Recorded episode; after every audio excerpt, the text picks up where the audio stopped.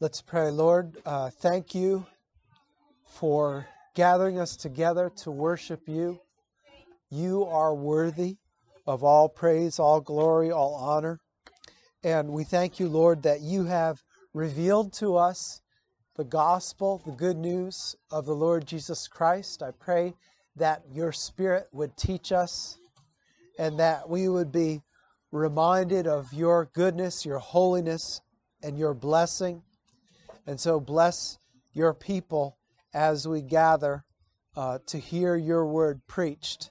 Speak to us now, we pray, Father, Son, and Holy Spirit. We pray in Jesus' name, amen. Amen. Sermon title tonight is Suffering for Goodness' Sake. Suffering for Goodness' Sake. And another title, if you don't like that one, Christian Conduct Matters. Christian Conduct Matters. And so one of the things I need to ask you tonight as you consider God's Word is, are you good? Are you good? And Jesus said to someone who says, "Good teacher, can you teach me something?" Jesus said, "No one is good but God alone." And the Bible tells us that in Psalms and Romans 3, there's none righteous, no, not one. There's none who does good. That's what the Bible says. That's God's word on it. And yet, as Christians, we believe that we are made good or made righteous in God's sight through the gospel. We believe in a legal righteousness. In other words, when Christ died on the cross, he died to take away our sins, take away the death that we deserve, and that he gave us the life that we don't deserve. And so we believe in a legal righteousness, an imputed righteousness that God gives us by grace, received by faith. We believe in that. But we also, as Christians, believe in an actual righteousness that God works in us by His Holy Spirit. In other words, that the righteous requirement of the law is fulfilled in us who walk not according to the flesh, but according to the Spirit of God. Romans 8:4 tells us that. And so we need to believe in both. We need to believe that the omnipotent Holy Spirit of God is able to make us holy, to be holy, as we are called to be holy by our Holy Father in heaven. And so Peter puts it this way in 1 Peter 1:15, "But like the Holy One who called you, become holy yourselves in all your conduct." That's what God's Word says. And he says further in 1 Peter 1:17, "If you address as Father the one who impartially judges each one according to one's work, live out your time of your temporary residence here in reverence, in the fear of God."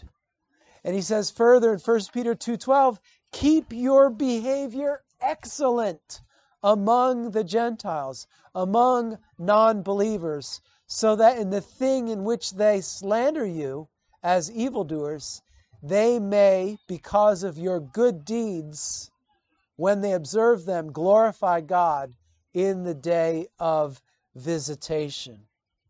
And then earlier on in the passage where we find ourselves in 1 Peter 3, actually 1 Peter 3:17 says, "Who is there to harm you if you prove zealous for what is good?"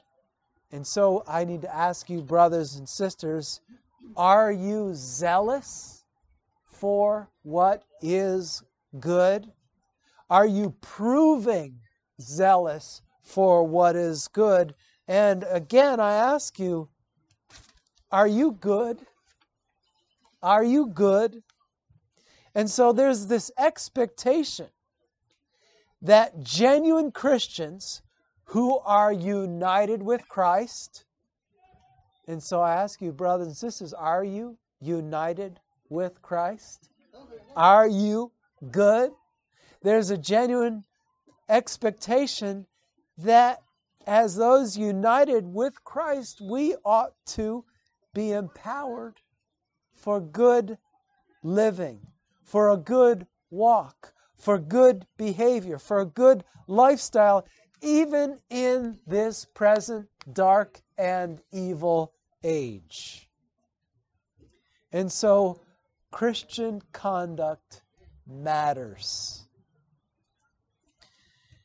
Elcott points out this word conversation or conduct is a favorite word with St. Peter, occurring 7 times in this epistle.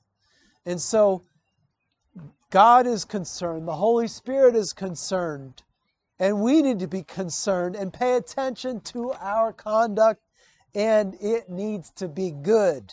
We need to live a good life. And so the main point of what we're talking about this evening is this. Christian, God calls you to live a good life in Christ. Amen? Amen? Amen. Amen. How does that start? Where does that come from? Well, beloved brother, sister, sisters in Christ, it starts with God. It starts with God. But sanctify or set apart or hallow, enshrine God in your heart. That's the beginning. Start with God. Sanctify, set apart God as Lord God in your hearts. Who's on the throne? Who's on the throne in your hearts tonight? Is it you or is it the Lord God? Is it the Lord Jesus Christ? Set Him apart as Lord in your hearts. That's where goodness starts. Let it start with Him. Amen? Sanctify the Lord God in your hearts and always be ready to give a defense, a logical reason for the hope that is in you. Do you have hope in the Lord tonight? Yes. Amen. Be ready. Be ready to give an answer for that hope that you have. We have been born again to a new and living hope. Amen? And that hope is in Jesus Christ, because He died to take away my sin and to give me life. He died to take away the badness and implant in me His goodness. Amen? And so I have hope. My hope is in the Lord. And so our hope begins with God. Set Him apart. Sanctify Him. Enshrine the Lord Jesus as Lord and God in your heart. And so that's where it starts. It starts with God, and then it continues with a good conscience. Verse 16, having a good conscience. And so I need to ask you another question tonight. Do you have a good conscience before the Lord? Now, everybody has a conscience. Everybody has a conscience.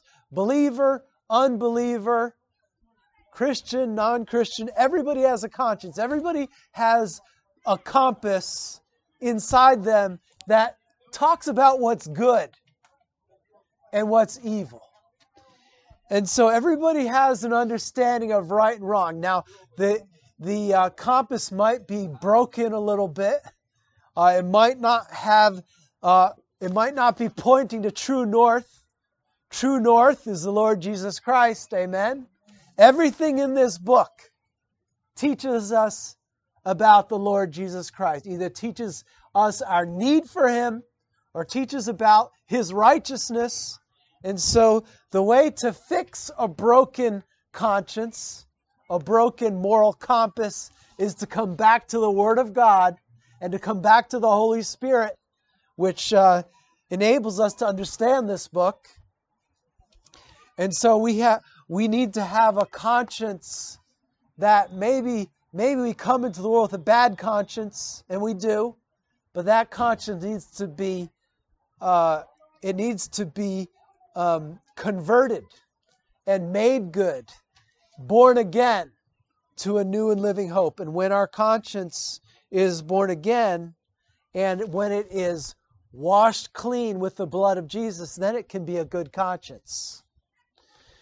And so I need to ask you tonight, has your conscience been sprinkled clean by the blood of the Lord Jesus Christ? Because only through that blood, only through that cleansing of the blood of Jesus, can a dirty conscience be made into a clean and pure conscience.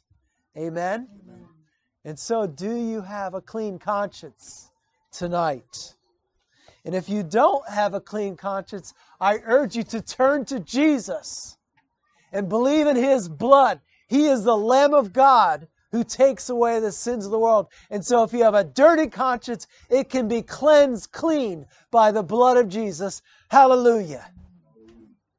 Because there's no other way to have a clean conscience except through the blood of the Lord Jesus Christ. Only possible through the blood and forgiveness of Jesus. Because without the shedding of blood, there's no forgiveness. But with the shedding of the blood of Jesus on the cross to take away your sin and mine, our sin can be washed clean away. And if we sin after that, guess what? There's still more forgiveness. 1 John 1:9. Commit it to memory if you haven't. If we confess our sins, He, the Lord Jesus, is faithful to forgive us our sins and to cleanse us from all unrighteousness. Thank you, Jesus. Confess your sins to Jesus, and His blood is fresh and ready to cleanse you from all unrighteousness. Thank you, Jesus. And so, go to Him early. Go to Him often. Go to Him asking Him for forgiveness of your sins, and He's there to forgive you and cleanse you from all unrighteousness. The wonderful, beautiful Sangre de Jesucristo to forgive us from our sins. Thank you, Jesus. And so this evening, do you have a good conscience? And I submit to you, if you have a conscience that's cleansed by the blood of Jesus, and if you have trusted Him as Lord and Savior, you have a good conscience. And you are to continue in that good conscience. And thank God that we in Him have a good conscience, that when they defame you as an evildoer and revile your good conduct, they may be ashamed. We don't need to be ashamed. They need to be ashamed. And we don't need to be ashamed because we have the blood of Jesus to cleanse us from all unrighteousness. Amen? Amen. And so we come to God as Lord in our hearts, and we come to Him with a good conscience, a conscience cleansed by the blood of Jesus. And we also come to God in good conduct, in good deeds. We're called to do good deeds. Good deeds aren't optional for the Christian. They're a must for the Christian. Something we can do in Christ. Verse 17, 1 Peter 3:17 says,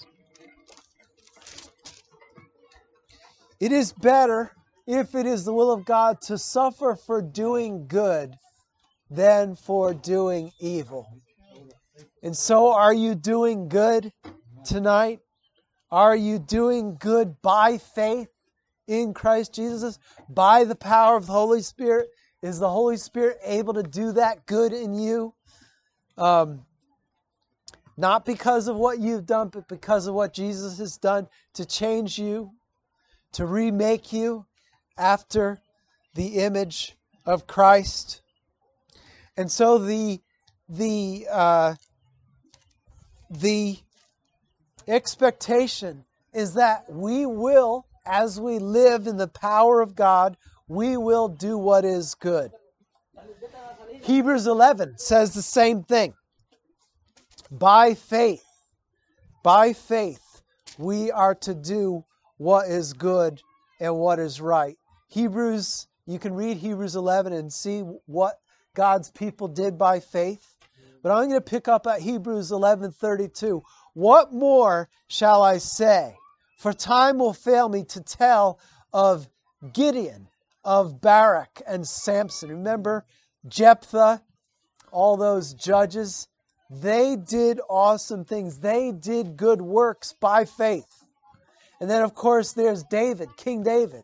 And what about Samuel and the prophets, who by faith subdued kingdoms, who by faith worked righteousness, obtained promises, and stopped the mouths of lions? How did Daniel stop the mouth of the lions? He did it by faith.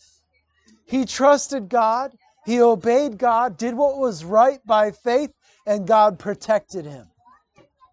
By faith, they quenched the violence of fire. By faith, they escaped the edge of the sword. By faith, out of weakness were made strong. By faith, they were valiant in battle and turned to flight the armies of aliens. By faith, the women received their dead raised to life again.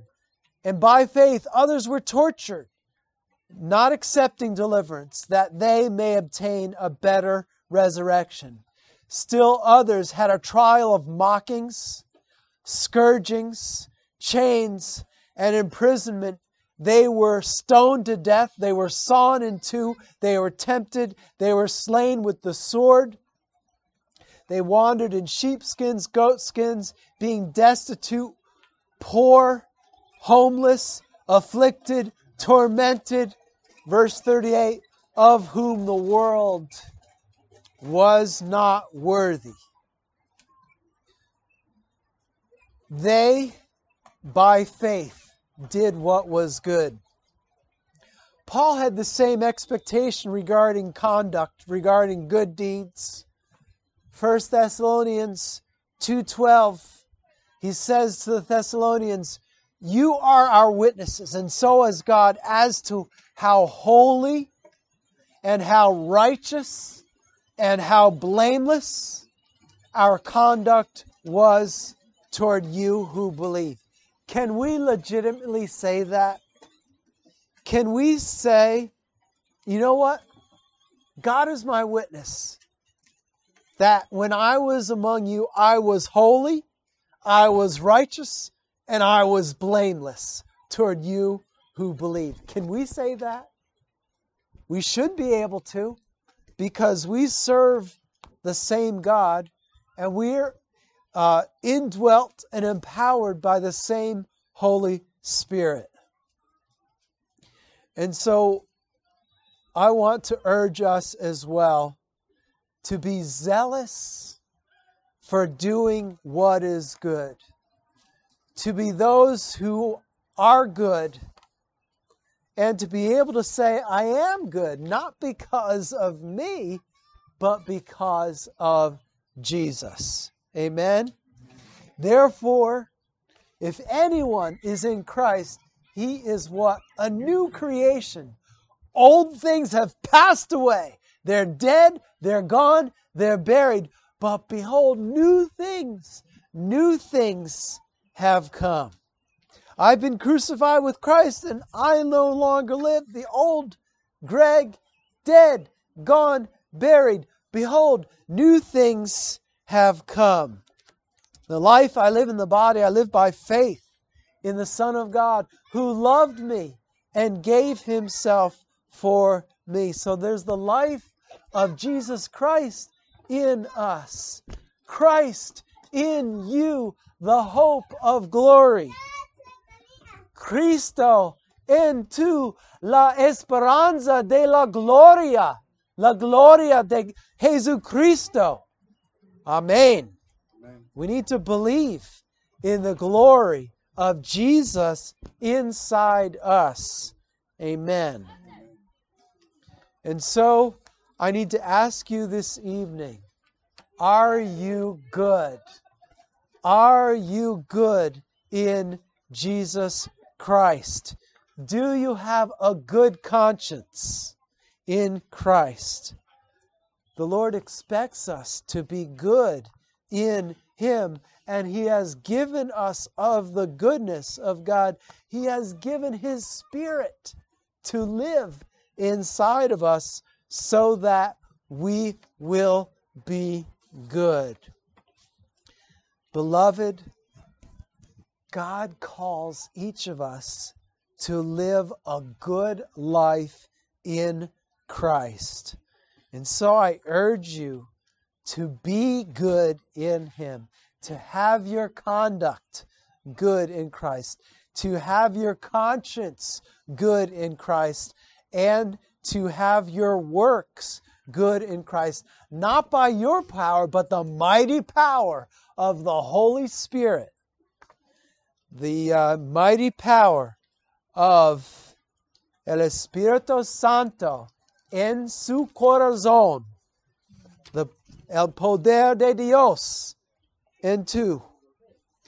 And so we need to pray and ask God that His power would work mightily in we, God's people. Let's pray.